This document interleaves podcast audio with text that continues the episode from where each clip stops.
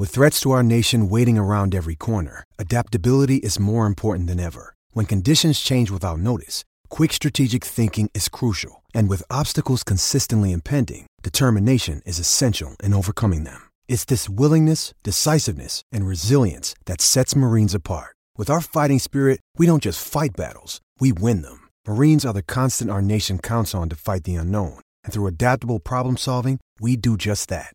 Learn more at marines.com. Mark James. Dennis corner for Dirk. Five seconds. Dirk for three. A nincs egyszer a végén, ha battog a spalding Minden nap élmény, blokkok és zsákok Na gyere megmutatom, ez NBA szerelem Keleten, nyugaton, robban a zaj Nincs egyszer a végén, ha battog a spalding Minden nap élmény, blokkok és zsákok Na gyere megmutatom, ez NBA szerelem Keleten, nyugaton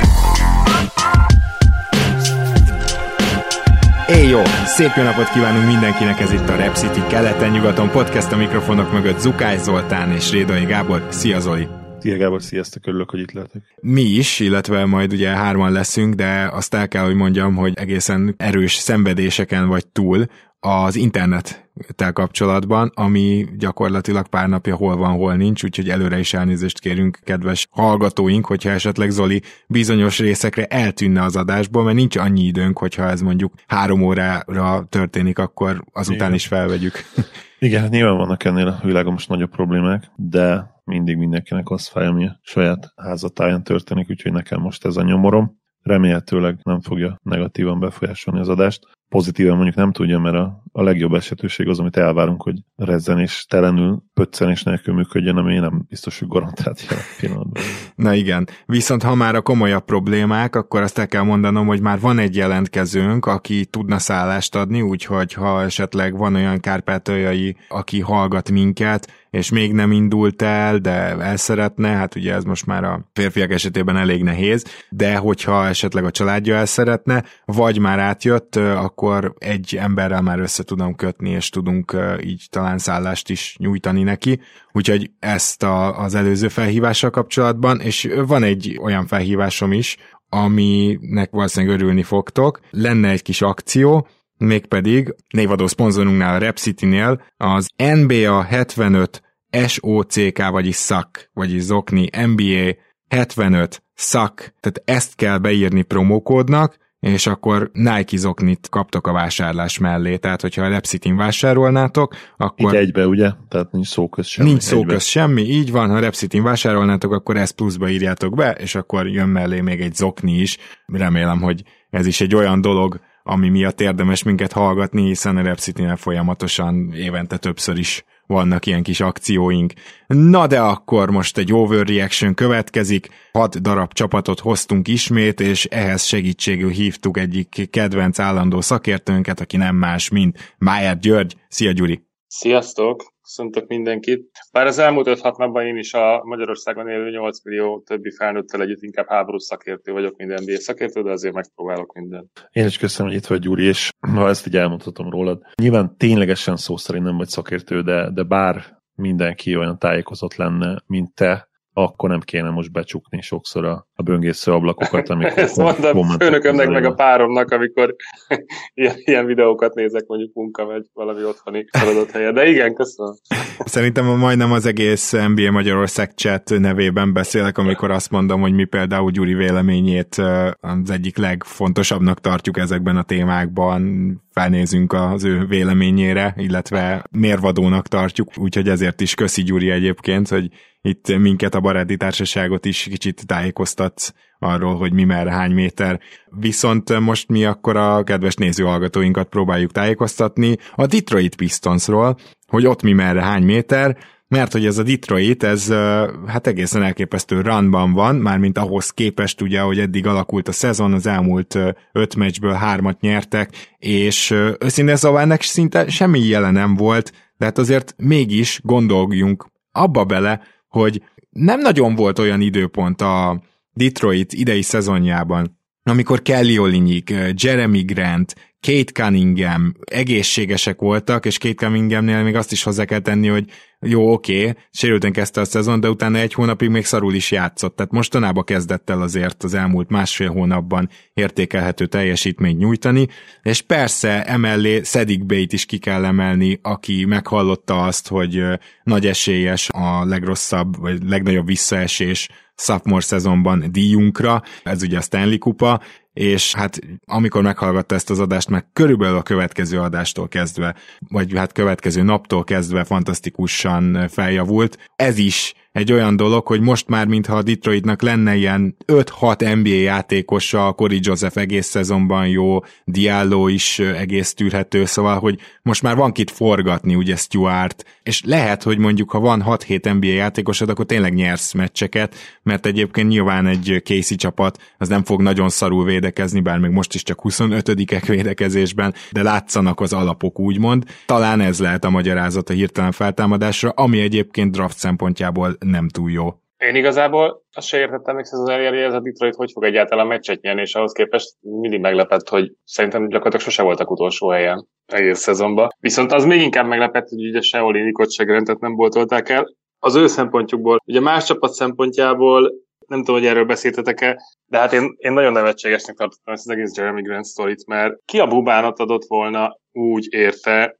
egy jó, vagy akár két közepes firstöt, hogy a csávó kijelenti, hogy ő maximum második opció akar lenni, és, és mindenhol, ahol kárhol megy, ugye ő szeretné ezt a, az offenzív szerepet megtartani, és akkor így elgondolkodsz, hogy hát akkor köszi szépen, akkor inkább így nézelődünk tovább, és akkor de, de, de, a saját csereértékét rontja. Jó, nyilván, de ha meg ő így gondolta, akkor meg, akkor meg ő jól érzi magát Detroitba. Tehát nekem fura volt ez az egész Jeremy Grant féle kommunikáció, és megmondom őszintén nem azért, hogy most ilyen nagyon okosnak ejtsem magam, de az is fura volt, hogy azt vártam mindenki, hogy őt biztos elcserélik, mikor amikor én azt mondtam, hogy, hogy azt gondoltam, hogy ezzel a dumával miért lenne biztos, hogy elcsérik, hol várják őt tártkarokkal, amikor inkább egy ilyen third, fourth offensive optionnek és egy ilyen baromi jó védőnek szerették volna magukhoz vinni, esetleg ugye még mellé hármasok is, de az, hogy ő ott ilyen 15 20 rádobásokra vágyat, miért akarná annyira elvinni valaki? Mm, Úgyhogy meg is kell fizetni ugye a nyáron. Tehát nekem nem tudom, ez fura volt. Ez a maximum Gyuri, az minimum második opció, úgy értetted, de igen. És... Jó, köszi, ne, nem, hát most csak akkor, annyi... akkor miért, miért nem jó neki itt? Hát akkor megmaradjon itt. Más, itt lehet első is. A Detroit, ahogy ja, ezt kommunikálta, az megvan. Nem tudom, az megvan-e nektek, hogy a Detroit utólag a trade deadline után azt mondta, és Jeremy Grant is ezt mondta, hogy hát ő már tudta ezt két hónap, vagy két héttel a trade deadline előtt, hogy a Detroit nem akarja őt elcserélni, nagyon szeretik őt itt, és ezt a szöveget lenyomta mind a két fél egyébként, ugye a trade deadline után, tehát azért még véletlenül se előtte, tudod? Tehát, hogy... Nagyon-nagyon szeretik, majd nyáron is majd uh, várja a hívást, hosszabbítás ügyébe, aztán ott fog ilyen csontváza alakulni a kanapén, amíg várja a Detroit hívását, hogy meg akarják hosszabbítani biztos. Ah.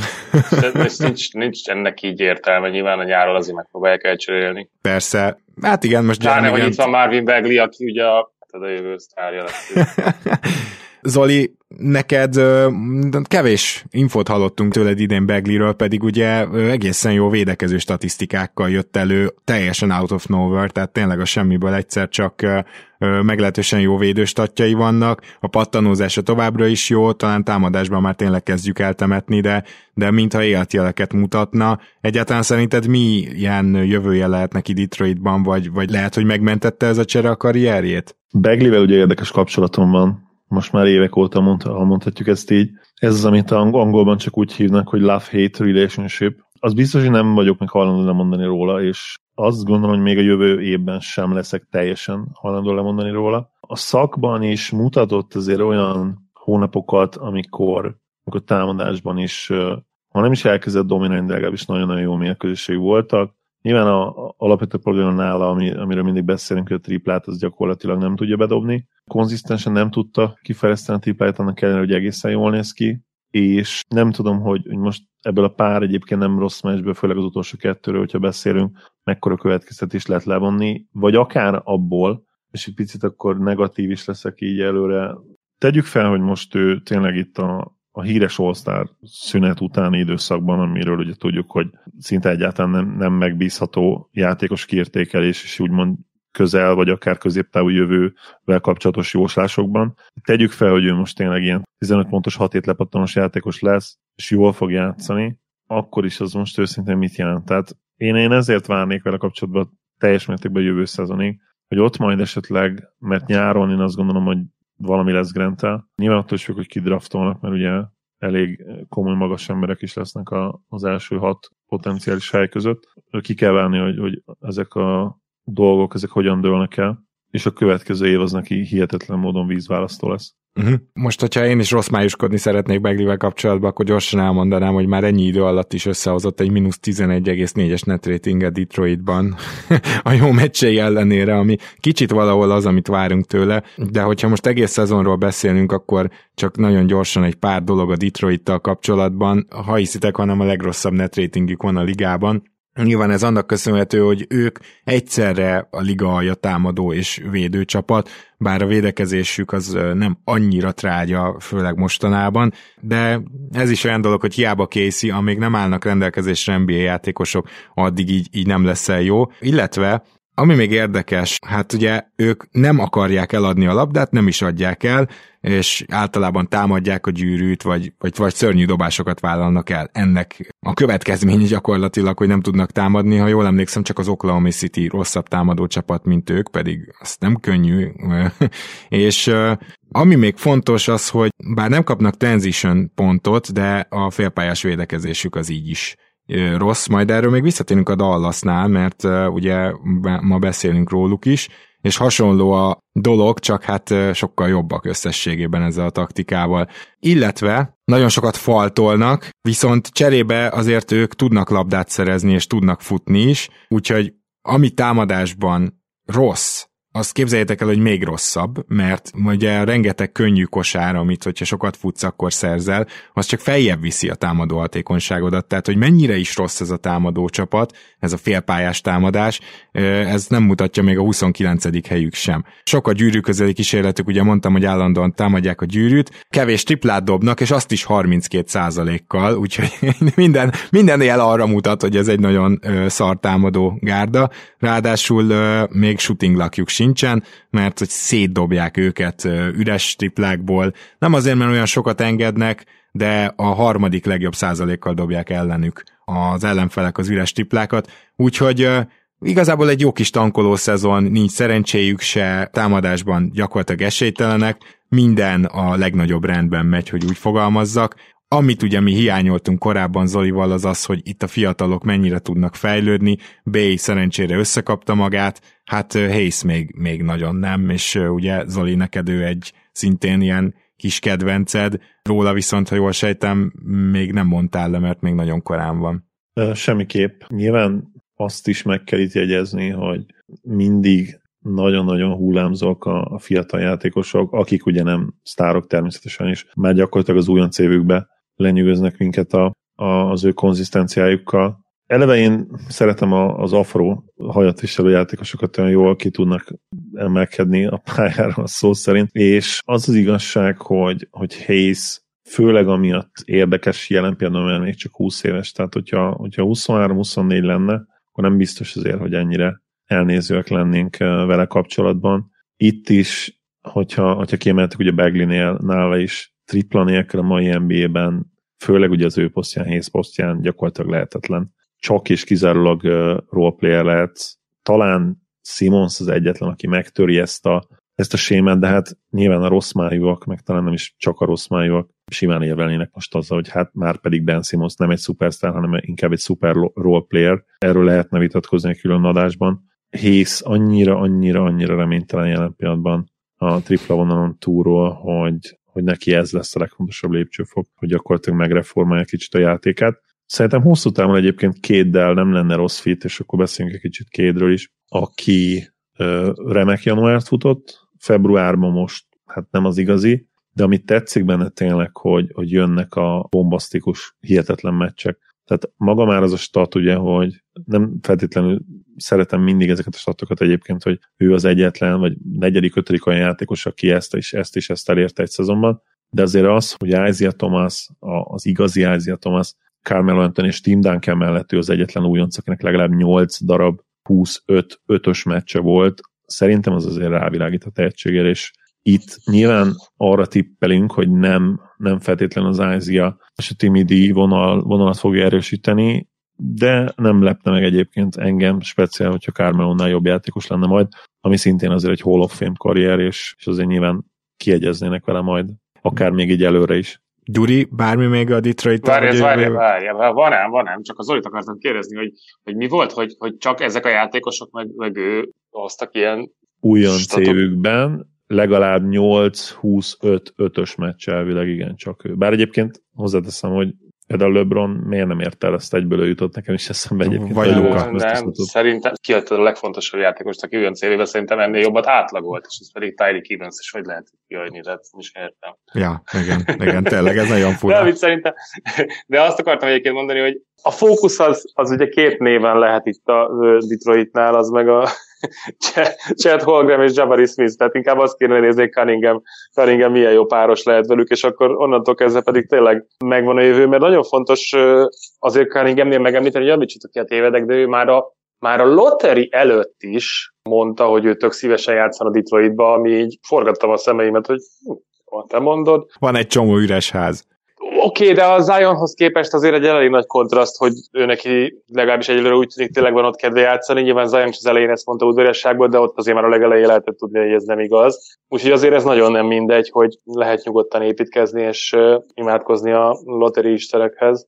Egyébként közben megnéztem, ez ilyen, tipikusan ilyen cherry picked stat, aminek kicsit bedöltem, ugye itt konkrétan 8 meccsről van szó, tehát hogy Carmelonak, Tim Duncannek és Isaiah Thomasnak pontosan 8 ilyen meccs volt az olyan cégükbe. Tyreek ilyenek közben megnéztem, neki 17 volt például, és akkor nem is tudom, hogy Lukának meg LeBronnak mennyi lehet, tehát lehet, hogy nem is érdemes megnézni. De egyébként én találtam neked egy finomabb statot, hogy Cunningham no. volt november 16-án az NBA történetének legfiatalabb játékosa, aki egy meccsen 25 pont, 8 lepattanó, 8 assziszt és 5 tripla. Na, ez azért jobb. Ez inkább, inkább fogjuk meg ezt. LeBron, Triángot és Lukát Szerintem meg villám gyorsan menjünk át Dallasba, ahol vár minket a liga top 5-ös védekezése általános elképedésre, bár korábban ugye beszéltünk eddig, még ötödikek védekezésben, és hát ugye említettem ezt a módszert, nem mennek támadó pattanóért, visszaérnek, és nem adják el a labdát, ugye beszélgettünk erről, hogy a gyakorlatilag a naprendszer offensznek ez egy velejárója, hogy bár annak a játékosnak, aki köré szerveződik minden, annak magas lesz az eladott labda száma relatíve, ugye, de a csapatnak cserébe meg nem lesz magas, mert a többiek, akik többet hibáznának ball handling pozícióba, nem nagyon használják azt a bizonyos labdát csak dobásra, úgyhogy e, most ez nyilván egy erős túlzás, de értitek, gyakorlatilag ez az a jelenség, ami miatt a Dallas top 5 tud lenni védekezésben, mert egyszerűen nem kapnak transition kosarat, nem kapnak könnyű kosarat, és ők ezt megtámogatják azzal is, hogy nem rossz védő pattanózó csapat, tehát second chance pontokban sem kapnak kifejezetten sokat. Magyarán ez a gárda nem ennyire jó félpályás védekező gárda, ami nem csoda, hiszen hogyha megnézzük az állományt, akkor rögtön rájövünk, hogy ez miért is van így, de ez az alapszakaszban kiválóan, kiválóan működik, és azért én itt most külön elővenném azt, hogy Dorian Finney-Smith szerintem soha életében nem volt olyan védő, akit megfontolnék mondjuk egy all defensive second teamben egészen az idei idényig. Uh, idén ugye annyi változás mindenképpen történt, hogy mint ahogy a védekezésben kifejezetten ilyen egalitáriánus elveket valló Carlisle után jött Jason Kidd, Jason Kidd azt mondta, hogy figyelj Dorian, akkor innentől te irányítod ezt a védekezést, és ő tényleg irányítja a védekezést, kicsit ilyen Draymond Green szerepkörbe van, jól áll neki, jól hozza, és ő tényleg egy egytől négyig váltható ember, aki baromi jól tud besegíteni is. Most Jason Kidd, de meg kell dicsérnem, hogy nagyon előhozta belőle a legjobbját, legalábbis hátrafelé, és Maxi Kleber is úgy tűnik, hogy visszatért, mert ugye tavaly meg egy kicsit tavaly előtt is azt láttuk, hogy atletikusságban azért vesztett annyit, hogy oké, okay, oké, okay, még mindig tudja, hol kell lenni, de most már nem tűnik olyan extra védőnek, szerintem ő is abszolút szintet lépett ebben, és Luka okos, a többiek kaparnak, igazából például Branson is küzd a méretei ellenére, erről is beszéltünk már Zolival. Szóval még egy dolog, ami a védekezésükre utal, hogy, vagy a jó védekezésükre, hogy eléggé elveszik az üres triplákat, és gyakorlatilag abba bíznak, hogy nem verik meg őket a gyűrűnél, ott is azért megpróbálnak némi gyűrűvédelmet biztosítani, szóval rákényszerítik az ellenfeleket a középtávolikra, ebben még jó a félpályás védekezés is a Dallasnak, nem extra, mert azért a gyűrű közelében nem tudnak úgy védekezni, de azért ez is egy érdekes elv, ami kicsit szembe megy ugye a legjobb védő csapatok elveivel, amelyek inkább a gyűrűt védik. Úgyhogy e- ennyit hoztam a Dallas védekezéséről, és akkor Zoli, hogyha még bármilyen kiegészítésed lenne, hogy hogy történik ez a csoda, hogy a Dallas a védekezésével ekkorát megy. Igen, hát a, a lényeget ugye már összefoglaltad nem csak a mai adásban, hanem, hanem előtte is. Gyakorlatilag ez egy jól megtervezett rendszer. Azt én nem tudom feltétlenül, hogy szét kell hullani a minden a playoffra, bár te se ezt mondtad, hogy mondjuk benne lehet-e az esély, hogy ez teljesen széthúljon a playoffra, én azt gondolom, hogy nem. Nem, én is azt gondolom, de azért nem feltétlenül playoff képes ez a védekezés ezen a szinten, így fogalmaznám meg. Nyilván ez matchup függő, tehát itt a, a jest kell nagyon-nagyon egyértelműen elcserélni, elkerülni a Mavsnek, mert ott gyakorlatilag végig tudod domináltatni Gobertet ellenünk, még akkor is, hogyha ugye Luka azért időnként megdobná magát róla. Gober érdekes módon, nem tudom, hogy ez miért van így, de ugye Harden ellen borzasztó volt, és Steph Curry ellen sem tud általában védekezni egyáltalán, de valahogy Lukát egészen jól meg tudja fogni lábon. És ezt már többször észrevettem az olimpián is, illetve a, Salt Lake City-ben játszott meccseken is, hogy valamiért Lukának nem megy. Egyszerűen nagyon érzi az Gober, hogy hogyan maradjon minőségi módon előtte. És azért ez probléma, mert akkor így nyilván hogyha összejön egy ilyen matchup, és, és itt akkor a regulárisra vetítve, az alapszakaszra vetítve beszéltünk arról is, hogy mi a Mavsnek a egyetlen problémája. Ugye most az, hogy elfogytak a magas emberek. A támadás egyértelműen jobb lett egyébként, amiatt megjött ugye Dinwiddie és, és Bertans. Amikor Bertans volt fent centerbe, az például támadásban csodálatos spacinget eredményezett tényleg. Olyan üres layupok jöttek sorban, mert Bertans egyszerűen ki kell lépned 10 méteren is, Zicserek, szia Szemi. Szia Szemi. Még azt kell megvárni igazából, hogy ezt a két játékos hogyan tudod beintegrálni, úgy, hogy, hogy megmaradjon a Mavs-nek az idei identitása, ami nem biztos, hogy egyszerű feladat lesz. Eddig csodálatosan működik. Dinvidi nagyon-nagyon jól játszik, de nagyon kicsi minta még. Tehát most 60 plusz százalékos, sőt, lehet, hogy 70 százalék dob a négy meccsen a maival. Megint egy kiváló mérkőzés hozott le. Szervez, tehát a végre a second unit a a cserék tudnak játszani, tud valaki dobásokat kreálni, és így nem kellett szétszedni ugye a, a Branson Luka duót sem, ami egyébként nem csak, hogy ragyogóan működik, de meggyőződésem, hogy, hogy úgymond a, a víz felett tartja a Mavericks támadójátékát, ami, ami időnként hajlamos arra, hogy elmerüljön és meghalljon. Még akkor is, amikor épp Branson van fent. Ugye most azt találtak ki Kit, hogy most már felhagyja Lukát gyakorlatilag a teljes első negyedben, ez abban a szempontból jó, hogy ugye Doncsics nagyon jól kezdi általában a meccseket, és, és ugye előfordul, hogy a negyedik negyedekre fárad el, és így úgymond ki tudod maxolni a korai szakaszban őt, és Branson pedig ugye ki tudja használni korán azt a figyelmet, amit Doncsics megkap, és nagyon-nagyon könnyű kosarakat tud szerezni. Érdekes egyébként, hogy, hogy nagyon hasonló két játékos abból a szempontból, hogy egyiküket sem tudod igazán felgyorsítani, ahogy ugye mondják, tehát inkább nem tudod sietetni, ez, ez még Aha. fontosabb hanem Branson is kever, kever, kever, és előbb-utóbb a, a legjobb, amit remélhet egy védő, nyilván leszámítva az esetenként megtörténő persze a labdaszerzést, ami hát senki sem tökéletes, de, de át, átlagosan a legjobb, amit remélhet egy védő, az az, hogy egy középtávoliba tudja, egy viszonylag nehezebb középtávoliba tudja kergetni Branson. Ő nem dob el soha rossz triplákat, gyakorlatilag nem vállal rossz dobást. Az egyik legjobb játékos a ligában a gyűrű támadás, és ott a befejezés szempontjából gyakorlatilag elitebben, hatékonyság terén nyilván, mert azért, hogyha a volumenről beszélünk, azért vannak azért sokkal jobbak. Az az érdekes a egyébként, és itt már átadom nektek a szót, hogy, hogy egészen jól állnak ugye most már mérleget tekintve, de, de még nem volt olyan szakasz a szezonnak, ahol mindent így össze tudtak volna rakni, és uh, én most azt érzem, hogy azért ez egy nagyon-nagyon veszélyes csapat lett a rájátszásban. Nyilván Luka miatt ezt valószínűleg mondani se kéne, de, de a keretben is most én úgy érzem, hogy megvan a potenciális meglepetés, meglepetés lehetősége, és akár egy, egy hosszabb playoff futása is, ameddig el tudják kerülni a jazz valahogy, mert az azért borzasztó nehéz lenne 2015-16-os szezon óta nem nyertem Mavericks Salt Lake City-ben. Ez valahogy egyszerűen nagyon kemény ez a stat, és hát ráadásul mondhatjuk azt, hogy a jazz az nagy, nagyjából azóta egy Snyder csapat, nagyjából azóta Gobert köré szerveződik, tehát látjuk az összefüggést. Csak két apróságot, mielőtt átadom Gyurinak a szót, egy dolgot fejtettem el még a Dallas védekezéséről, ami erősíti azt, hogy ez nem biztos, hogy a playoffban is ilyen szépen fog kinézni. Ugye mondtam, hogy elég sok triplát elvesznek, de ha mégis feladnak üres triplát, akkor azt bűnszarul dobják ellenük az ellenfelek, hátulról a negyedik, tehát hatalmas shooting lakja van egyelőre a Dallasnak, illetve ugye itt a Luka offense, amit mondtál, azért az még mindig működik. A harmadik legtöbb wide open triplát dobja a Dallas, és az ötödik legjobb hatékonysággal.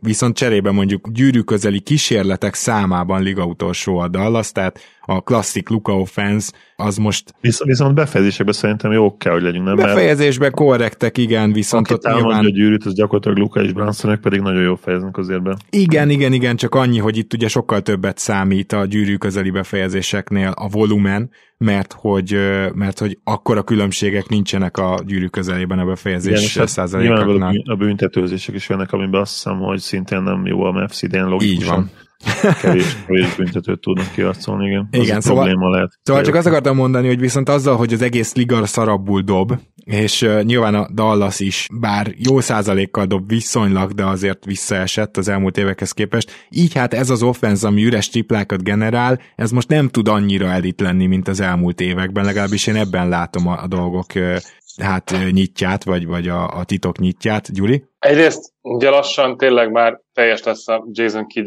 Redemption Tour, mert én azért nagyon ellene voltam ennek a hiringnek, ugye erről már többször beszéltünk, úgyhogy nem is akarom hosszan fejtegetni, de, de tényleg azért minden alkalommal megérdemli, hogy megkö, megkövessem, mert, mert eddig Zoli gondolom nektek is nagyon kipagásotok vele semmilyen téren, mármint szakmailag. Nincs uh, kellemes meglepetés. Nekem még a, a támadó játékok azok a úgynevezett csomagok, amiket használnak, azok is abszolút tetszenek. Tehát le van egyszerűsítve, nyilván Lukára van rárakva teher, de hát bele ezt játszod, viszont úgymond nem áll az útjába egyáltalán a szlovénnek, hanem ami ebben szempontból azért várható volt nyilván, tehát játékszervezésben ők eléggé hasonló típusú játékosok voltak. Ezzel a Juta dologgal viszont kapcsolatban viszont két finomságot még megemlítenik, hogy márciusban még kétszer játszottak velük az alapszakaszba, úgyhogy az még elég érdekes lesz, ugye a 4 5 hely szempontjából, és bár nem tudom, hazai pálya mennyire fog számítani, illetve hát azért is, hogy, hogy, hogy megnézzük, hogy akkor még tud-e javulni valahogy ez a jazz elleni szereplés ezen a következő két meccsen. Pár nap múlva lesz egy, aztán még 20 valahányadikán, azt hiszem. Szóval én nem tudom, én valahogy a rájátszásban nem tartanék annyira utánál, azért lesz egy elég erős mentális nyomás. A Dallason meg hiába kétszer is kiesett az első körbe, azért ránéz valaki erre a keretre, nem hiszem, hogy nagy nyomás lenne, hogy most már aztán tovább kell jutni. azt, azt hiszem, hogy azt kijelenthetjük, hogy se a Mavericks, se a Nuggets nem egy tipikus 5.-6. csapat lesz, tehát itt azért nem lesz nyugodt és elégedett egyik. Viszont ami még érdekesség, hogy a, a Denver viszont már négyszer játszott a Utah ellen idén, és tudja valaki, hogy mi a négy meccsnek a Hányat, járt, biztos... hányat járt a Denver a négyből? Egyszer, az hogy nem fogok emlékezni. Egy, egyet tudom, hogy Jokic dominált az egyik meccset. Egyet se nyert, azt most Egyet se nyert. Tehát a Denver se hiszem, hogy olyan nagyon örülne, hogyha följön az ötödik helyre, úgyhogy érdekes lesz itt majd a helyezkedés. Jokic csak... általában egyébként dominálja Gobertet, tehát a, nyilván a jazz kerete mélyebb és erősebb, ha, ha így állnak fel, hogyha teljes kerettel, akkor azért az más lehet. De az biztos, hogy jobb lenne a Memphis kapni mind a két csapatnak, akármilyen fancy, meg menő a Memphis, és tényleg hát, nagyon jó. Nyilván a Memphisnél ott, ott van az, hogy első, az első, első rájátszás. Igen, csak ott is a sorsolást érdemes megnézni, tehát teljesen reális esély van arra, hogy a Memphis megelőzze a Golden State-et. Ezt csak úgy mondom, hogy a hatodik hely ez nagyon könnyen egy Golden State Warriors lehet. Igen, az, az nem olyan jó. Szóval marad, inkább maradnánk a biztonságos után. De vajon felfele lehet menni, mert kicsit könnyebb a Dallas sorsolása, mint a Denver Utah párosnak. Tehát a Denver meg a Utah az ilyen közepes nehéz sorsolással rendelkezik. Igen, de a Memphis akkor Dallas meg hátulra lehet. Ha, ha a Mavericks meg tudja kétszer venni a jazz akkor van esélyük egyébként kizárt. Tehát három vereséggel van most több a Mavsnek. Ha kétszer elverik őket, akkor azt hiszem a szezonpárharcot is elveg megnyerik, nem? Vagy lehet, hogy 2-2 lenne egyébként, mert uh, 0-2, lehet, hogy már idén 0-2 uh-huh. a jazzen a csapat, szóval uh, attól függ, tehát mert az sem mindegy nyilván. Mennyi van hát? 19 meccs? 18? Úgy körül. Oda egy három meccses előny, az borzasztó sok, főleg úgy, hogyha tényleg akkor négyjel kellene kevesebb vereséget szenvedni, elszenvedni innen a Mavsnek, az azért úgy már nagyon meleg. Igen, 0-2 eddig. Ajaj. Ó, kettő. Akkor uh, mi van, a, hogyha a kettő-kettő a szezon Hát akkor különböző ilyen tájerek döntik Konferencián el, belüli, vagy, vagy mi az már... Akkor azt nem tudjuk még, igen. Szóval akkor lehet, igen, hogy négyel kevesebb vereséget szenvedhet el innentől a Mavs, ami azért borzasztó nehéz lenne. Igen, az nem lesz könnyű. Mielőtt átmennénk, átmennénk Atlantába a másik totál hasonló támadó típusú csapathoz, addig elmondanám, hogy ami viszont pozitív Dallasban az, hogy a támadásuk az nagyon is playoff képes lesz szerintem, tehát most már ugye középmezőny közelítik támadásban, elég szarul kezdtek, ezt megénekeltük mi is, de amit akarok mondani, hogy ez az NBA leglassabb csapata, és ugye a csiga csapatok általában nem szenvedik el azt a rájátszásban, amit például egy Memphis elszenved majd, hogy nem lesz annyi szerzett labda, hogy nem lesz annyi rohanás, hogy lelassul a játék, és azért a Dallas a liga leglassabb csapataként nyugodtan kijelentheti azt, hogy félpályás támadása az ugyan most nem elit, de mindenképpen jó, és a playoffban ez nem lesz rosszabb, ez az egész történet. Meg, meg azért azt tegyük hozzá, amikor Finney Smith-t uh, dicsértétek nagyon, és mond úgy, úgymond uh, nyilván a csapat, tehát nem úgy Draymond Greenhez hasonlítva, hanem úgymond a csapat Draymond Green szerepében iszonyatosan fontos, akkor azért nagyon sokat számít, hogy ő nem volt sérült, egy másodpercet se sérült, minden meccsen ott volt 33 percre. Egyébként ugyanez igaz Brunson meg Powerre is, ami nem hangzik soknak, de a, ebben a szezonban már ha 3-4 olyan játékosod van a top hatból, aki nem volt sérült, az, az azért, az azért Abszolút fontos. extra, igen.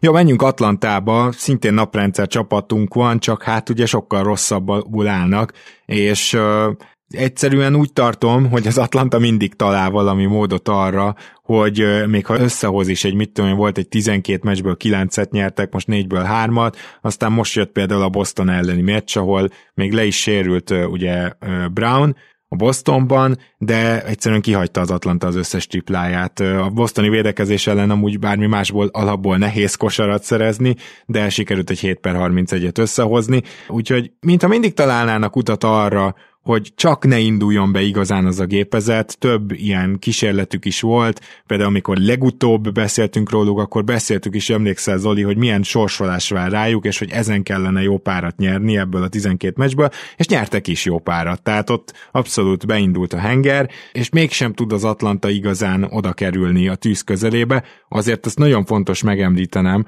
hogy még a most is, hogyha hátralevő sorsolást nézzük, akkor a harmadik legkönnyebb hátralevő sorsolása van a Hawksnak, tehát még mindig nem szabad őket temetni, és majd az érdekességeket meg adatokat később hozom, most Gyurihoz kapcsolunk, aki elmondja, hogy miért nem működik igazán az Atlanta, azon kívül, hogy ugye visszaesett a védekezésük, amit már unásig ismételtünk. Én igazából azon lepődtem meg, hogy tavaly ennyire jól működött, és a, a tavaly ennyire jól működés után sikerült nyilván annak módja is szerint, rendjés módja szerint jól elszállni, de azért nagyon nehéz egy olyan csapatból szerintem stabil csapatot csinálni, ahol ennyire átjáróház van, úgymond, és ezt most nem úgy értem, hogy sokat cserélgettek, hanem hogy annyi játékosuk van, hogy nem tudsz egy, nem tudsz egy konzisztens line összehozni, pedig azért kéne Young mellé egy olyan stabilitás, amit ugye pont az előbb a dallas említettünk, hogy van három-négy játékos, aki fixen mindig ott van egy szűkebb line tudod, hogy kire számíthatsz, mindenki nagyon össze, jól összeszokott a másikkal. Hogy mondjam, én Galinárit imádom, de neki is néha ilyen zsoldos feelingje van, hogy bejön, csinál valamit. Nem éreztem én soha ilyen nagyon ezt a csapategységet, és inkább Tré zsenialitása volt, meg, meg nyilván azért ilyen Capella és hasonló vízhordók, sőt valamennyire ugye bevállalta a vízhordó szerepet sokak meglepetésére. Jézusom, hogy nem jutnak eszembe a nevek. Kalins? Igen, tehát John Collins is, ezt most nyugodtan hagy benne, megérdemle. Okay. John Collins is ugye hiába hajtott nagy szerződésre, a playoffba igazi ilyen jó munkás emberként tolta a szekeret, tehát így mindenki megtalálta akkor valahogy abba az egy-két hónapban a szerepét, de én nem csodálkozom, hogy ez annyira szétesett, mert nem látom ennek a csapatnak az identitását, hiába egyértelmű, hogy oké, okay, van egy Trae csak ugye kicsit más naprendszer csapatot csinálni, egy, egy Doncsicsból, vagy mondjuk még rá valakit ki lehetne naprendszer lehet akár, lehet akár majd, jó, hát LeBron nyilván igen, de lehet akár majd Cunningham, Cunningham uh-huh. is, vagy tudnák még ilyet mondani, aki tényleg ennyire borzasztóan limitált fizikailag, ott azért az inkább ilyen, nem tudom, hogy mondjam, tehát ilyen kisebb naprendszerecske, mert túl sok támadási területet ad, és mondom ezt úgy, hogy, hogy tényleg Trae Young egy zseni, és, és abszolút nem reménytelen a rájátszásba sem, csak sokkal nehezebb köré egy, egy ütőképes csapatot csinálni, és az meg a másik, ugye, hogy Hát Macmillan az erről híres egyébként, hogy, hogy iszonyatosan jól kezd, hasonlóan Tibodóhoz, aztán a második, harmadik szezonra így megül a történet, uh-huh. és valahogy nem tudja, nem tudja tüzelni a csapatot, viszont én, én pozitívumnak látom azt, hogy Okongwu szerintem nagyon jó lehet, csak neki is olyan a szerepe, hogy most egyik meccsen 30 percet játszik, a következő most megint játszott azt hiszem 5 percet. Tehát ilyen, ilyen nincs mondjuk, most bocsánat, Dallas hozom megint példának, de az előbb beszéltünk róluk, hogy ott, ott lehet tudni, hogy Powell megkapja mindig a perceit, Kleber is, ha nem sérült, megkapja a perceit. Tehát van egy, hogy egy menet, amiben mindenki tud hozzászokni, itt megint teljesen hektikus a dolog, nyilván erre a sérülések rájönnek, de hát Bogdanovics olyan, is olyan szinten, olyan szinten hektikus, hogy nagyon nehéz így. Szerencsére ugye kivették a Redist ebből a körből, mert ugye próbálni nem, kellett kicsit, nem segített kicsit sokat, igen. Szűkíteni, szűkíteni a dolgot, de hát itt még inkább valamit majd át kell alakítani nyáron, mert nem nagyon látom, hogy ilyen identitása lenne a csapatnak, és uh, szegény Hunter meg ugye annyit volt sérült, hogy most nem is tudom, hogy, hogy egyáltalán mikor találja meg végre rendesen az önbizalmát, mert ő az, aki itt, itt nagyon jó párja lehetne trének ugye hosszú távon, mint Igen. nagyon jó védő. Mielőtt Zainak átdobom a szót, csak két rövid dolog. Az egyik az, hogy egy ódát azért mégiscsak elmondanék Trajankhoz és ahhoz a támadó rendszerhez, amit köré lehet építeni, ami gyakorlatilag a legjobb a ligában. Tudom, csak másodikok a jazz mögött, de az Atlanta szintén egy lassú csapat, szintén nem futnak, és még támadó pattanókat se szednek, tehát ez azt jelenti, hogy a félpályás támadásuk valami irgalmatlanul hatékony, és ezt gyakorlatilag csak Trae köszönhető, amikor ő ül, ez visszaesik a béka segge alá. Trae idén lehet, hogy a legjobb támadójátékos a ligában. És aki nem akarná, nem akarta betenni All-Star, All-Star csapatba, vagy nem akarna betenni All-NBA csapatba, az ezt mindenképpen fontolja meg, mert egészen félelmetes, amit művel nem csak a saját számai, hanem a csapata szempontjából is. Szóval ezt azért nagyon ki kell emelni vele és az Atlantával kapcsolatban, és a másik apróság pedig az, hogy azt nem említette Gyuri, de itt gyakorlatilag az, hogy Hunter, Capella, Collins, Young és Huerter és Bogdanovics mondjuk egyszerre ne legyen sérült, arra most ha hasamra ütök, egy olyan 6-7 meccsnél több nem volt az Igen, most kíváncsi voltam, én is megnéztem, hogy úgy volt, hogy Hunter végre ebben a szezonban többet játszott, mint szokott, most az azt jelenti, hogy konkrétan a meccsek felén. Tehát ez, ez csak is így, csak így, csak így ájtesztem, mintha többet láttam volna idén, de az azt jelenti, hogy csak a felén volt sérült. Zoli? Igen, ami nekem egyértelmű az idei Hawksra, akármikor nézem őket, hogy van egy Capella problémájuk, és van egy Macmillan problémájuk is. Van még egyébként más problémájuk is, de, de ez a kettő egyértelmű. Ezzel a kerettel nem létezik, hogy nem lehet megtalálni azokat a line amik működnek, azokat az ötösöket, és az tök egyértelműen nem a, nem a Trey, a Huerter, Hunter, John Collins Capella ötös, ez tök egyértelmű, ezt már rég szét kellett volna szedni. Próbálkozott is persze vele, ugye Bogdánt is volt, hogy berakta kezdőbe, volt, hogy Okongu is kezdett egyébként, nyilván főleg amikor rákényszerültek. Én is Okongúban látom azt a, azt a potenciált, mint fiatal kiegészítő játékos, aki picit valahogy megváltoztathatná ezt a, nem is tudom, nihilt, ami most van a Hawksnál, mert itt teljesen egyértelműen csapatkémia problémák is vannak, tehát lenyilatkozta már Capella is, Trey is nyilatkozott erről, ha nem is feltétlenül így szó szerint kimondva. Most Bogi a minap azt mondta, hogy hogyha van egy csapat, amelyik elveszíti egy vagy két játékosát, de úgy, hogy 15 ponttal vezet, és utána kikapsz, akkor, akkor egyszerűen nem vagy jó csapat. És ezt, ezt érzik ők is, hogy, hogy nem működnek a line -ok. próbálkoznak. Tényleg McMillan róla azt nem lehet azért elmondani, hogy makacs és nem próbálkozik. Próbálkozott ő már ugye Dylan wright is idén, tényleg mindenféle line de, de egyszerűen az, hogy nem tudja megtalálni, ami működik, az azért igenis az ő hibája, és itt akár lehet, hogy drasztikus dolgokban kéne gondolkodni, és egyszerűen kirakni Kapelát a kezdőből, és Okongut be, berakni. Mert így is úgy is floor spacing nulla, ugye Kapelától is, és Okongutól is, de akkor már inkább Okongu Collins mellett, meg Huerter mellett, meg ugye Tré mellett, akik hát még közelük hármójuk közül talán még John Collins az, aki vállalható védő. Young nyilván próbálkozik, meg, meg ugye tényleg zseniális támadó játékos, tehát ezt mindig el kell mondani, de, de méretéből adódóan egyszerűen nem tud komoly ráhatással lenni. Hát én még azt mondanám, hogy még pihen is hátul, tehát Igen. én a próbálkozik ott sem látom eléggé. Na mindegy, Menjünk át egy rövid, hát ilyen értékelésre Los Angelesbe, a Clippers a következő csapatunk, és igazából azért gondolom, hogy ez rövid lesz, mert a Clippersről semmi más nem tudunk elmondani, mint amikor legutóbb beszéltünk róluk. Én pont azon gondolkoztam, hogy hogy vezessen föl majd a Clippers-t itt az adásban, és gondoltam rá, hogy óvatosan megemlítem, hogy négy-öt egyzőről beszélnek itt az évegyzője díjnál pedig az, hogy ez a Clippers, ez most 50% környékén van, ez egy hatalmas eredmény lútól. Aztán megnéztem, hogy a clutch statisztikáik azok egészen fantasztikusak, ezt pedig lefordíthatjuk úgy, hogy azért van némi szerencséjük. 20-13-ra állnak a clutchban, szóval Innen azért már ebből a szempontból úgy tűnik, hogy túl teljesítenek, és egy kis szerencséjük is van. Egyébként pedig hát az, hogy nem tudnak támadni, azt megmondtuk a szezon elején, hogy Paul george sem fognak tudni támadni, hogy nem lesz jó támadó csapat, tehát Paul George nélkül sem tudnak. Az az érdekesebb itt igazából, hogy nem nagyon estek vissza, egy kicsit visszaestek, de nem brutálisan,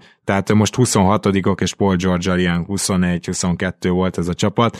Minden esetre a védekezésük az továbbra is tartja őket ugye, hogy miért nem tudnak ők támadni. Egy teljesen jump shooting csapatról van szó, egyáltalán nem támadják a gyűrűt, most már a vonalra sem érnek olyan gyakran, nyilván ehhez mondjuk Paul George elég jól jönne, aki legalább néha betör. Mindeközben viszont a másod, másik oldalon a védekezésük az Paul George nélkül is hatékony, ugye ők voltak ők már harmadikok is, most hetedikek, de ott vannak az élmezőnyben. Alig faltolnak, jól elveszik az üres triplákat, még, még talán azt akarom mondani, hogy a turnover utáni pontokban is hátul vannak, tehát még hogy nem is adják el, és nem is kapnak belőle sokat, second chance pontokat sem kapnak túl sokat, tehát hogy azt mondom, hogy a védekezésük egy nagyon-nagyon egészséges számtanra épül, ami gyakorlatilag az, hogy az ellenfélnek minden könnyű kosarát vegyük el, vagy próbáljuk meg elvenni. Nem azt mondom, hogy ez mindenhol sikerül, de ebben elég jó a Clippers, és ezért mégiscsak megérdemli Lua dicséretet. Nektek van-e valami a Clippersről kiegészítés, Zoli? A minap olvastam ugye Covington egyik, nem is tudom, hogy tweetjét, vagy, vagy inkább egy nyilatkozat interjú részletből kiragadott tweetet olvastam, hogy ő közel volt ahhoz, hogy, hogy befejezze a játékot, és ez számomra azért nagyon-nagyon meglepő volt, és, és ahhoz képest egyrészt tök jó, hogy meg tudtam menteni úgymond a karrierjét. Az okot egyébként nem olvastam el, tehát hogyha tudjátok, akkor nyugodtan írjátok majd a kommentben. Nem tudom, hogy ez ilyen mentális probléma volt, hogy ugye sérülések inkább. És amit érzek egyébként mindig a clippers nyilván utálom őket, vagy ez itt talán nem pontos, vannak bizonyos játékosaik, akiket utálok. Kálait nagyon-nagyon szeretem, ugye ő idén nem játszik, de az egyértelmű, amikor néz, nézi az ember a meccseket, hogy hihetetlen szinten van a csapatkémia. Hogyha beszéltünk a Hawksnál erről, hogy ez nincs meg, és ez látszódik a játékosok a testbeszédén, akkor itt meg abszolút az ellenkezője. Tehát ezek a, ezek a srácok, ezek meghalnak egymásért tényleg a pályán. Imádnak együtt játszani, valószínűleg imádnak egyébként Los Angelesben élni, imádják az új komplexumot, imádják a tulajt, Balmert, aki nyilván kinyalja a hátsójukat, mindent megtesz értük, nagyon-nagyon szeretnek ennél a csapatnál játszani, és hát innen Clippers innen szerintem elég jó szituációban lesz mindig így, így a közeljövőt nézve is. Nyilván ott lesznek majd a, a pikkek, amik érdekesek ugye azokról 25-26-27-ben, jól emlékszem, ott azért megy kifelé elég sok pikk, de ez egy nagyon-nagyon jó szituáció, és nyilván, hogyha Kawai visszatér jövőre egészségesen, és Paul George is egészséges lesz, akkor egyértelmű, hogy számolni kell még velük. Csak annyi, hogy semmi nem menti meg a Clippers-t egyébként nagyjából a minimum a play-intől, szóval engem nagyon izgat az a kérdés, hogy Paul George-ot, hogyha ő visszajöhet, akkor visszahozzák-e? Hát még ez egy izgalmas kérdés, de nyilván egy Paul George vezette Clippers egy maximum második körös csapat, de inkább persze. első körös. De eh, persze, hát, hogyha ha szeretnénk látni ezt a csapatot, meg ugye a híres tulajukat őrjöngeni a play akkor persze, arra, arra mindenképpen megvan az esélyük. Ugye a Clippersnek nem nagyon volt opciója egyáltalán, hogy, hogy ne hajtson rá a play vagy a playoffra, mert ugye teljesen védetlen a pikjük idén, és az okc bármi lesz. Ugye itt meg kell kezdeni törleszteni a Paul George tartozásokat, ami ugye egybe Paul George Kawai történet. Ebből a szempontból érdekes, hogy jaj, a legjobb hírt ezt nem mondtam el. Zori, ezt a Dallasnál említettük meg, hogy az biztos, hogy idén végre nem a Clippers lesz az első körös ellenfél. Ja, az nagyon-nagyon-nagyon most már szinte nulla már rá a matematikai esély, persze, persze még bármi lehet, de, de most már szinte nulla, úgyhogy ez egy jó hír. Én nem tudom, mik a hírek egyébként Kawai meg Paul George ügybe, hogy esélyek visszatérésre, áprilisra. Mit hallottatok? Hát én egyelőre csak annyit, hogy Paul George-nak nem kellett azt hiszem második műtét. Nekem úgy hangzott, mint hogyha ebből márciusra elviekben játszhatna. Kíváncsi leszek. De megnézem a, részletesebben addig. Covingtonnak egyébként az volt, Covingtonnak egyébként az volt, hogy ugye amikor elcseréltek Filiből Minnesota-ba, akkor ugye megsérült, ilyen elhúzódó bone bruise, szóval valami mentális is dolog is volt benne, és ott, ott meg volt kicsit zuhanva a csere után a sérülésével. Ez a Bone Bruce dolog, ez érdekes, mert én szerintem most már a világ leghosszabb Bone Bruce, azt tudjátok kinek van. Ugye ez elvileg a Bone Bruce az valamilyen nem sérül semmi, szalag, meg semmi, hanem csak így meghúzódnak? Vagy ez zúz, zúzódás. Nem? Zúzódás, De tudom, az, az, az. egyszer utána olvastam, ennek nyilván elfelejtettem, hogy miket olvastam. Ezzel visszatértem egyébként, elment a net, nem tudom, hogy ti észrevettétek-e, hallgatók nem fogják, úgyhogy most elárultam nekik, hogy lehet az, az is súlyos. Az a zúzódás, igen, viszont én most már egy jó pár hete, vagy már vagy egy hónapja nézem, hogy ez meg mi, mert a leghossz, leghosszabb ideje szerintem Bombruzza kilő játékos, aki lassan bekerül a Guinness rekordok könyvébe, az tudjátok, hogy kire gondolok. Zion? Nem, nem, nem. Kendrick Nunn. Kendrick Nunn az úgy nem. kezdte a szezont, hogy tényleg. szerintem pár hét, vagy egy-két hónap. Aha. És még nem kezdte el a szezont. Tehát ez nagyon durva, nem tudom, mi lehet szegényel. Na jó, a lényeg az, hogy ugye ez a Covingtonnal, és a Clippers az tényleg Nyilván nem szokta megkapni. Ilyen pozícióban lévő csapat, de hát Tyloo az simán azért ezzel top 5-ös edző idén, amit ezzel a csapattal csinál, és rendkívül szórakoztató lesz a eléggé valószínű Clippers Lakers play azért az. Igen. Nem, nem, ezt, nem ezt várták sokan a szezon előtt, hogy itt a Clippers Lakers a play-inben találkozik, de mégiscsak Nem, de azért a korrekt az lenne, hogyha Lebronék szépen visszalépnének, mert ugye ő mondta azt két éve, vagy tavaly, hogy ugye aki kitalálta a play-int, azt ki kéne rúgni. Aha. akkor a kilencedik helyről akkor haza is lehet menni. Hát ha a Pelicans ugye nem ér utol őket, mert most Hát akkor is még egy tizedik helyre plusznak, igen, de, igen, de az tippes. Ja, alattok is, a, akkor, igen. akkor gyakorlatilag igen, garantált. Csak mondom, hogy a Pelicans meg a Blazers ugyanúgy áll, tehát nyilván a Blazers nem szeretne bejutni, de, Blazers de a Lakers, Lakersből kinézem, hogy ki. Mi, mindjárt beszélünk a Blazersről, de először most tegyük át a székelyünket Milwaukee-ba, ahol a Bucks, hát maradjunk annyiban, hogy azért egy kicsit túl piheni ezt az alapszakaszt, és elég kár lenne ennyivel elintézni, a legnehezebb sorsolásuk van hátra, már csak 13 védekezésben, és komolyan, mikor készültem az adásra, akkor komolyan felmerült bennem, hogy Oké, okay, oké, okay, mindenki azt mondja, bajnok esélyesek, mindenki azt várja, hogy majd azért még mennek egy rant. Hát itt nagyon durván nehéz meccseik vannak hátra, nagyon komoly rangadóik, hogyha ezeken esetleg nem tudnak pluszba lenni, tehát én nem azt állítom, hogy, hogy ezeket végig kéne nyerniük, csak legalább mondjuk, mit tudom én, a, van 13 ilyen meccsük, abból nyerjenek meg hetet. De hogyha mondjuk ezen hoznak egy 5-8-at, ezen a 13 nehéz meccsen, akkor ez a csapat még viszonylag komoly eséllyel akár visszacsúszhat a hatodik helyig is, ami nagyon brutális, egyrészt, másrészt pedig, hogy mennyire hiányzik nekik Brook Lopez, az most kezd igazán látszani, mert Ugye a védekezésük ugyanaz a behúzódós, sok triplát adnak fel, na most, hogy hogy 13. a védekezésük?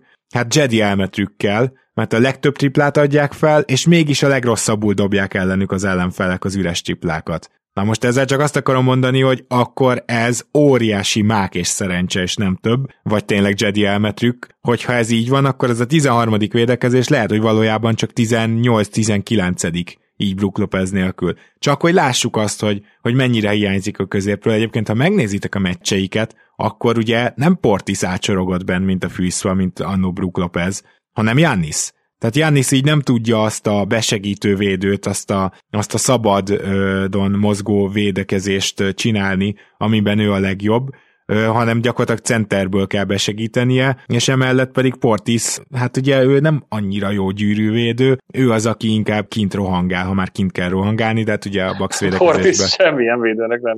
Igen, igen, igen, igen, de Bax védekezésben amúgy se rohangálnak olyan sokat kint, tehát gyakorlatilag azért van egyáltalán életben a Bax, mert szarul dobják ellenük a triplákat, miközben rohadt sokat feladnak szokás szerint. Tehát vannak itt azért, hogy is mondjam csak, nagyon durván óvatosságra intő jelek, és Brook Lopeznek meg se híre, se hamba. És akkor most Zolinak adnám először a képzeletbeli almát, amit dobálunk körbe, és az beszélhet, akinél van, értitek?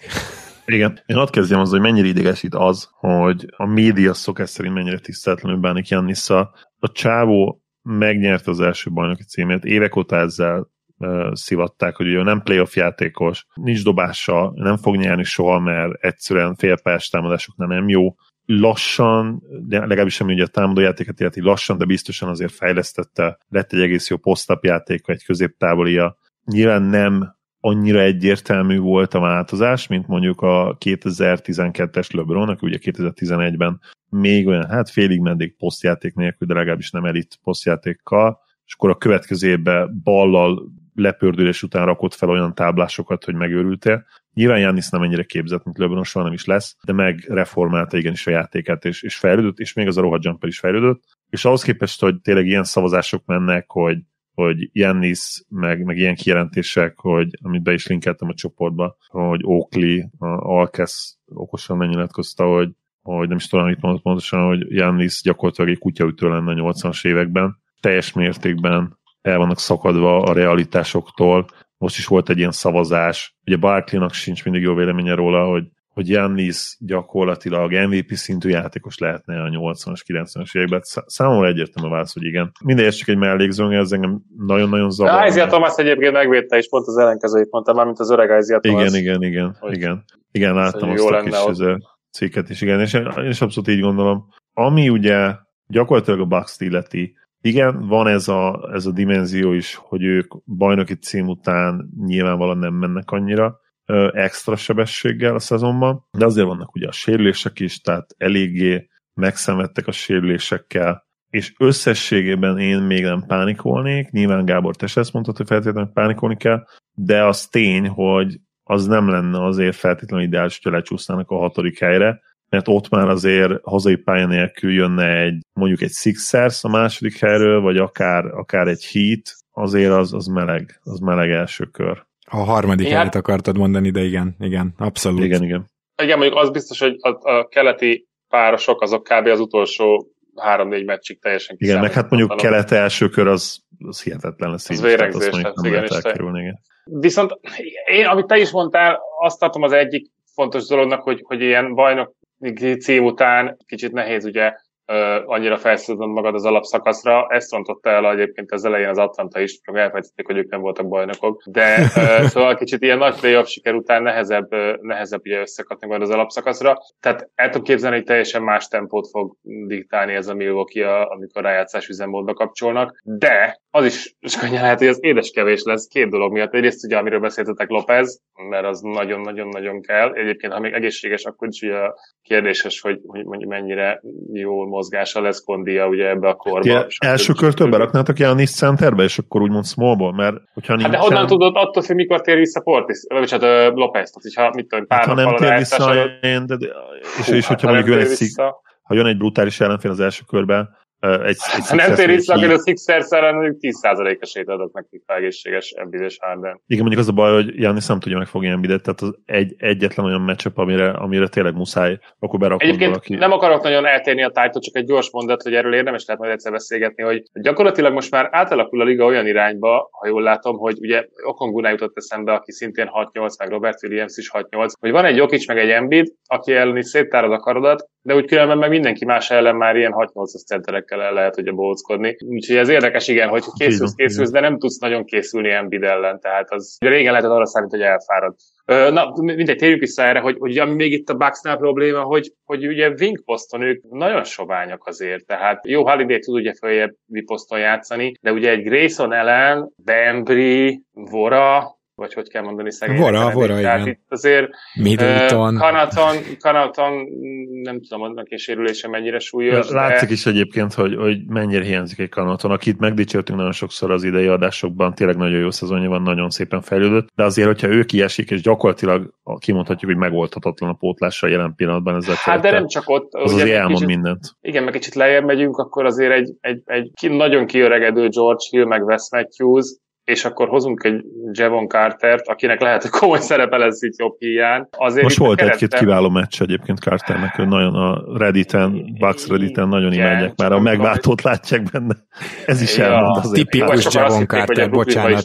Jó, de egyébként Javon Carter minden állomás helyen ezt csinálja, hogyha valahova bekerül, akkor az első egy hónapban így szupervédő, ami alapnála, de hogy jól dobja a triplát, meg több asszisztos meccsei vannak, és aztán utána beleszürkül, szóval se tudja ezt fenntartani igazából Carter visszatérve, visszatérve az az eredeti kérdésedre, hát nem tudom, hogyha a sixers kerülnek össze, ki kezdjen, de hogy Portis ne az biztos.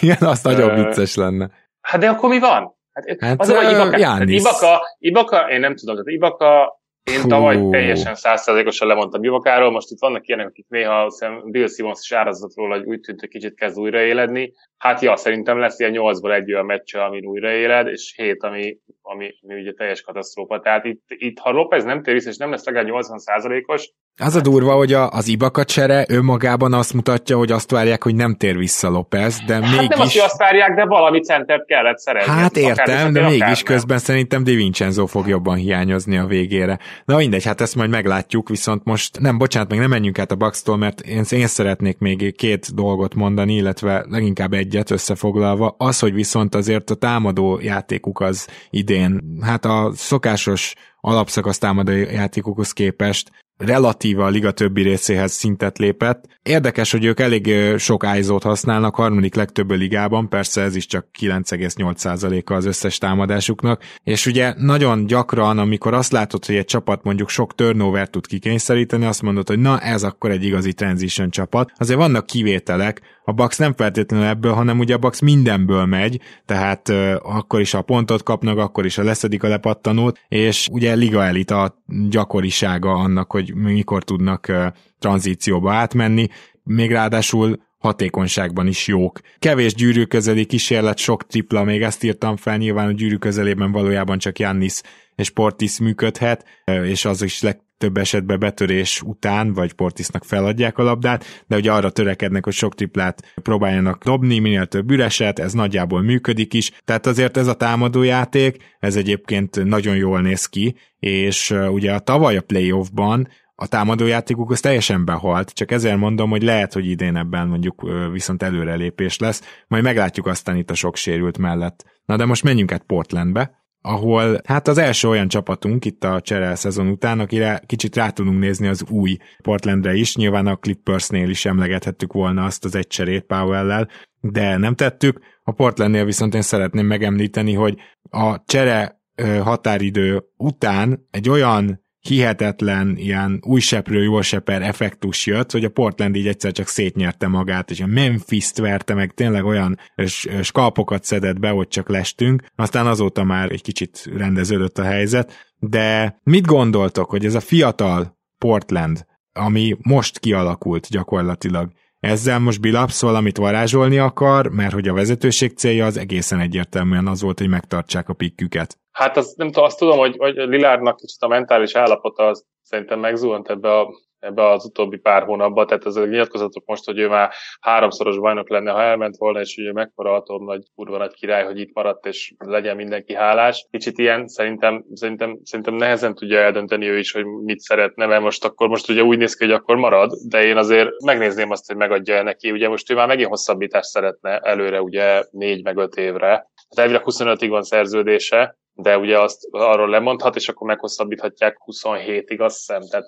valami horribilis összegér. De nagyon kíváncsi leszek, hogy ez nyáron hogy fog alakulni ez a, ez a történet, mert ti látjátok azt reálisan, hogy akkor Lilárddal már jövőre ez a csapat, tudom én, mi, mi, mire lehet esélyes, vagy, vagy mi? Na, sem. Ez, igazából ezt már mondjuk gyakorlatilag én azt gondolom évek óta a Gáborral, de talán nem három-négy éve, de legalább egy-két éve. Ami azért is vicces egyébként, mert közben Lillard tényleg csatlakozott az elit játékosok közé, de mondjuk eddig úgy, úgy igazán egy szezon, és itt most az elitet természetesen nem azt mondom, hogy Lillard nem volt all-star, mit 6-8-9 évig, mert az volt természetesen, sőt, sztár is volt, és a státusz alapján is szupersztár volt már régebben. De az igazi elit teljesítmény, boxscore, advanced minden egybe klappolva, az azért két éve jött el először igazán, azt hiszem a 29. vagy a 30. életévét felülelő szezonban, és ha ez mondjuk a peak peak időszaka és peak éve az volt, én abban sem vagyok biztos, hogy már most nincsen túl ezen. Tehát ha most minden le, adott lenne körülötte egy olyan keret, ami tényleg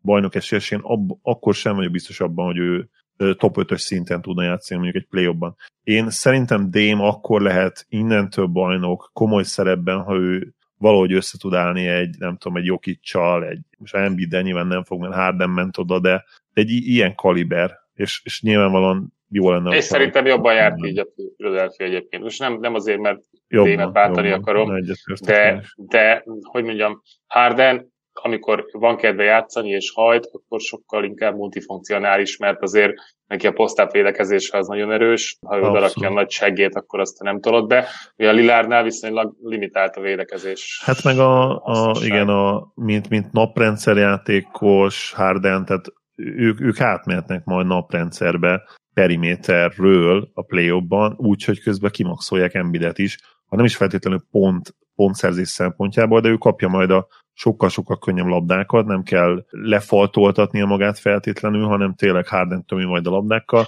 és picit visszaesik a pontátlaga, de jobban tud esetleg a védekezésre koncentrálni a play Ez egy hihetetlen win-win lesz a Philadelphia-nak, és akkor elérhetik a maximumukat. Ezt szóval Lillarddal messze nem lehetett volna megcsinálni. Igen, és én nem látok itt semmi jók végkivenetet ennek a házasságnak. Tehát itt ilyen passzív-agresszív sértődösködés lesz majd megint, hanem úgy alakul nyáron a, a keret, vagy ha nem kapja meg, ugye ott már 60 millióig fölmenne a végén az összeg ilyen 36-37 éves korába. Tehát...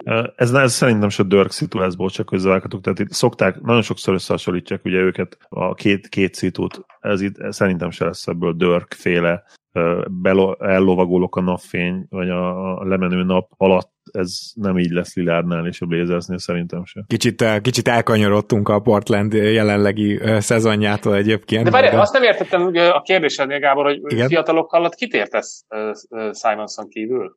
Igen, tehát hogy nekem pont ez a problémám. mi, mi az a fiatal maga, amire ott olyan... olyan úgy, úgy tudnám ezt megfogalmazni, hogy ez nem egy ritul volt, hanem Liárdon kívül atomjaira bontották a keretet. Tehát, hogy egyébként hozzáteszem, hogy Nasir Little-ről már ugye Zolival beszéltünk, ugye sérült a szezon mm. végéig, de ő nyilvánvalóan egy jövőképbe beleférne idén egyértelműen előrelépett, tehát akkor mondjuk beszéljünk Simonsról, de, de maga ez a kommunikáció a Blazers részéről, hogy hát azért is csináljuk ezt, mert hogy a, a követ következő éveknek a nagy párosa nálunk Simons és Lillard lesz egyszerre a pályán, és akkor így ez a ezt ugye nem mondhatja komolyan senki, aki fő, főleg az, aki azt a csapatot akarja lebontani, ami azért nem volt képes soha védekezni, mert McCallum és Lillard volt az egyes és kettesed, az a gárda most azt mondja, hogy hát megoldjuk, hát innentől Simons meg Lillard lesz az egyes és, és rosszabb, és, rosszabb és, várjál, és, és Simonsnak adjuk meg ugyanazt a 30 milliót mindenképpen, amit McCallum. Egyébként Simons,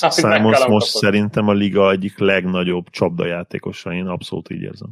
Ez mondjuk nagyon jó kérdés, mert Simons január óta egy elit támadó játékos, ezt, ezt nem nagyon lehet máshogy Hát pontot átlag, január óta is 18 kerül, nem? Vagy 20 felett van, hogyha csak hát, a január óta. 20 felett van szerintem, de... Lehet, hogy 20 felett van, és persze hatékony, de de akkor most én visszadom a labdát. Mi van, hogyha ő a következő Sexton? Mert szerintem simán benne van. Szerintem Simons álmából felkelve is jobb szervező, mint Sexton valamivel jobb, de... Nem, nem elit, az, persze nem elit, de, de azért az, az a része sokkal ígéretesebb. Tehát a, a, azért ő tud hatással lenni valamennyire jobban a, a csapatára is szerintem. Én olyan dobáson kívül semmilyen elit készséget nem látok számozban, de... Hát e, nem, nem elit, még egyszer mondom, tényleg nem elit. A... De hát 30 milliót kell adni neki Gábor. Tehát ez hát ez vagy a... nem, mert ki a franc adni hát, neki egyébként 30 milliót. de, de, igen, de hát ugyanolyan katasztrofális védőpáros lennének, mint... Nem, nem, nem, hát ezt nem akarom megvédeni, tehát ez, ez tragikus, ez az elgondolás is. Tehát azt hiszem, hogy itt minden elő van készítve egy lilát cserére. Egyszerűen így tudnám összefoglalni, és, és Simons meg, jó játéka. Lépni, és tovább lépni, igen. Igen.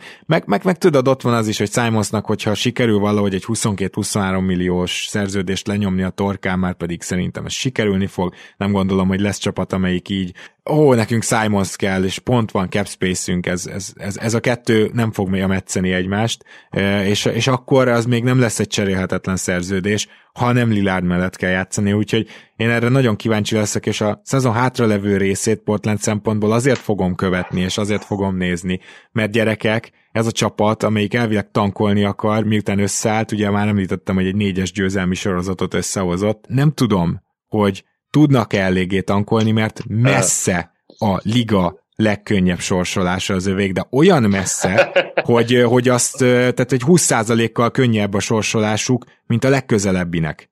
Azért most, most egy 40 meg egy 30 pontos verességgel így azért jelezték, hogy azért megpróbáljuk. Azért megpróbáljuk, igen. Nincs garantálva, de azért megpróbáljuk. Oké, okay, Warriors és a Nuggets nyilván nem egyszerű, de, de meg fogják próbálni, igen.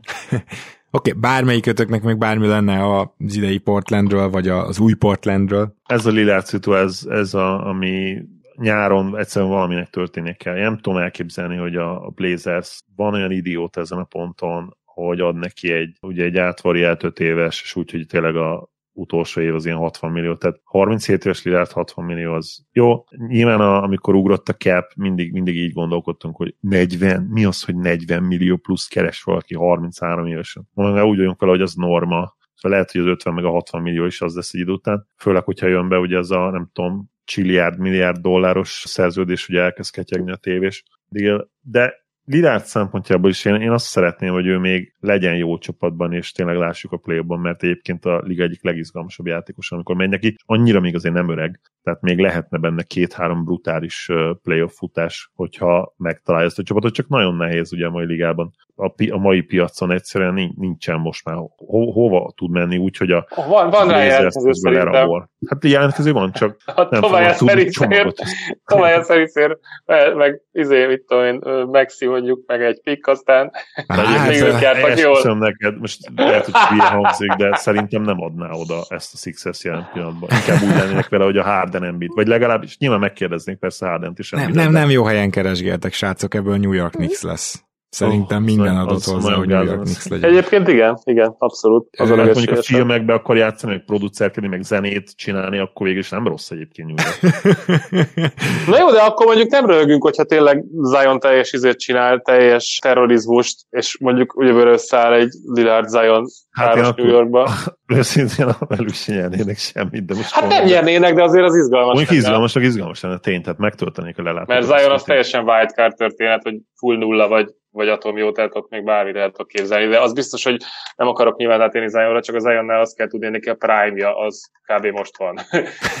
Tehát az ő prime-ja az nem 30 évesen lesz, meg 28 évesen, hanem mondjuk 22-től 26-ig, tehát kurva gyorsan el kell dönteni, hogy lesz az. Na, Viszont nagyjából ugye a végére értünk. Az előbb véletlenül azt mondtam, hogy 20%-kal könnyebb a Portland sorsolása már a előtte lévőnél, és természetesen 2%-ot akartam mondani. 44%-os az átlagos ellenfél erősség a Portlandben, a Memphisnek pedig 46 szóval ez a 30.-29. helyezett sorsolás nehézség szempontjából, de elérkeztünk az adásidőnk végére, úgyhogy Gyuri, nagyon szépen köszönjük, hogy eljöttél, és emelted a Köszönöm. reggel, délelőtt vagy este fényét, akkor, amikor Köszönöm szépen a meghívást, sziasztok!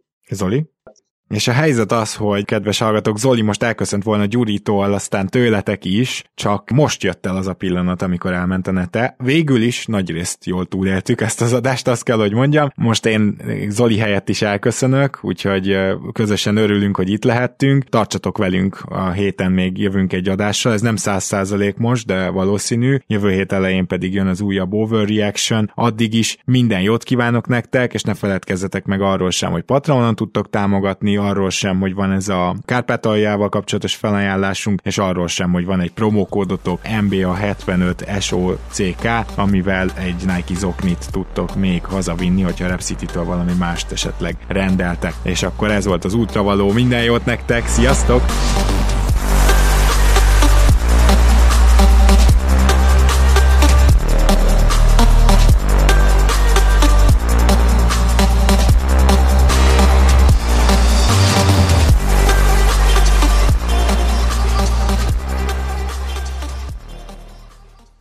Ha más podcastekre is kíváncsi vagy, hallgassd meg a Béton műsor ajánlóját.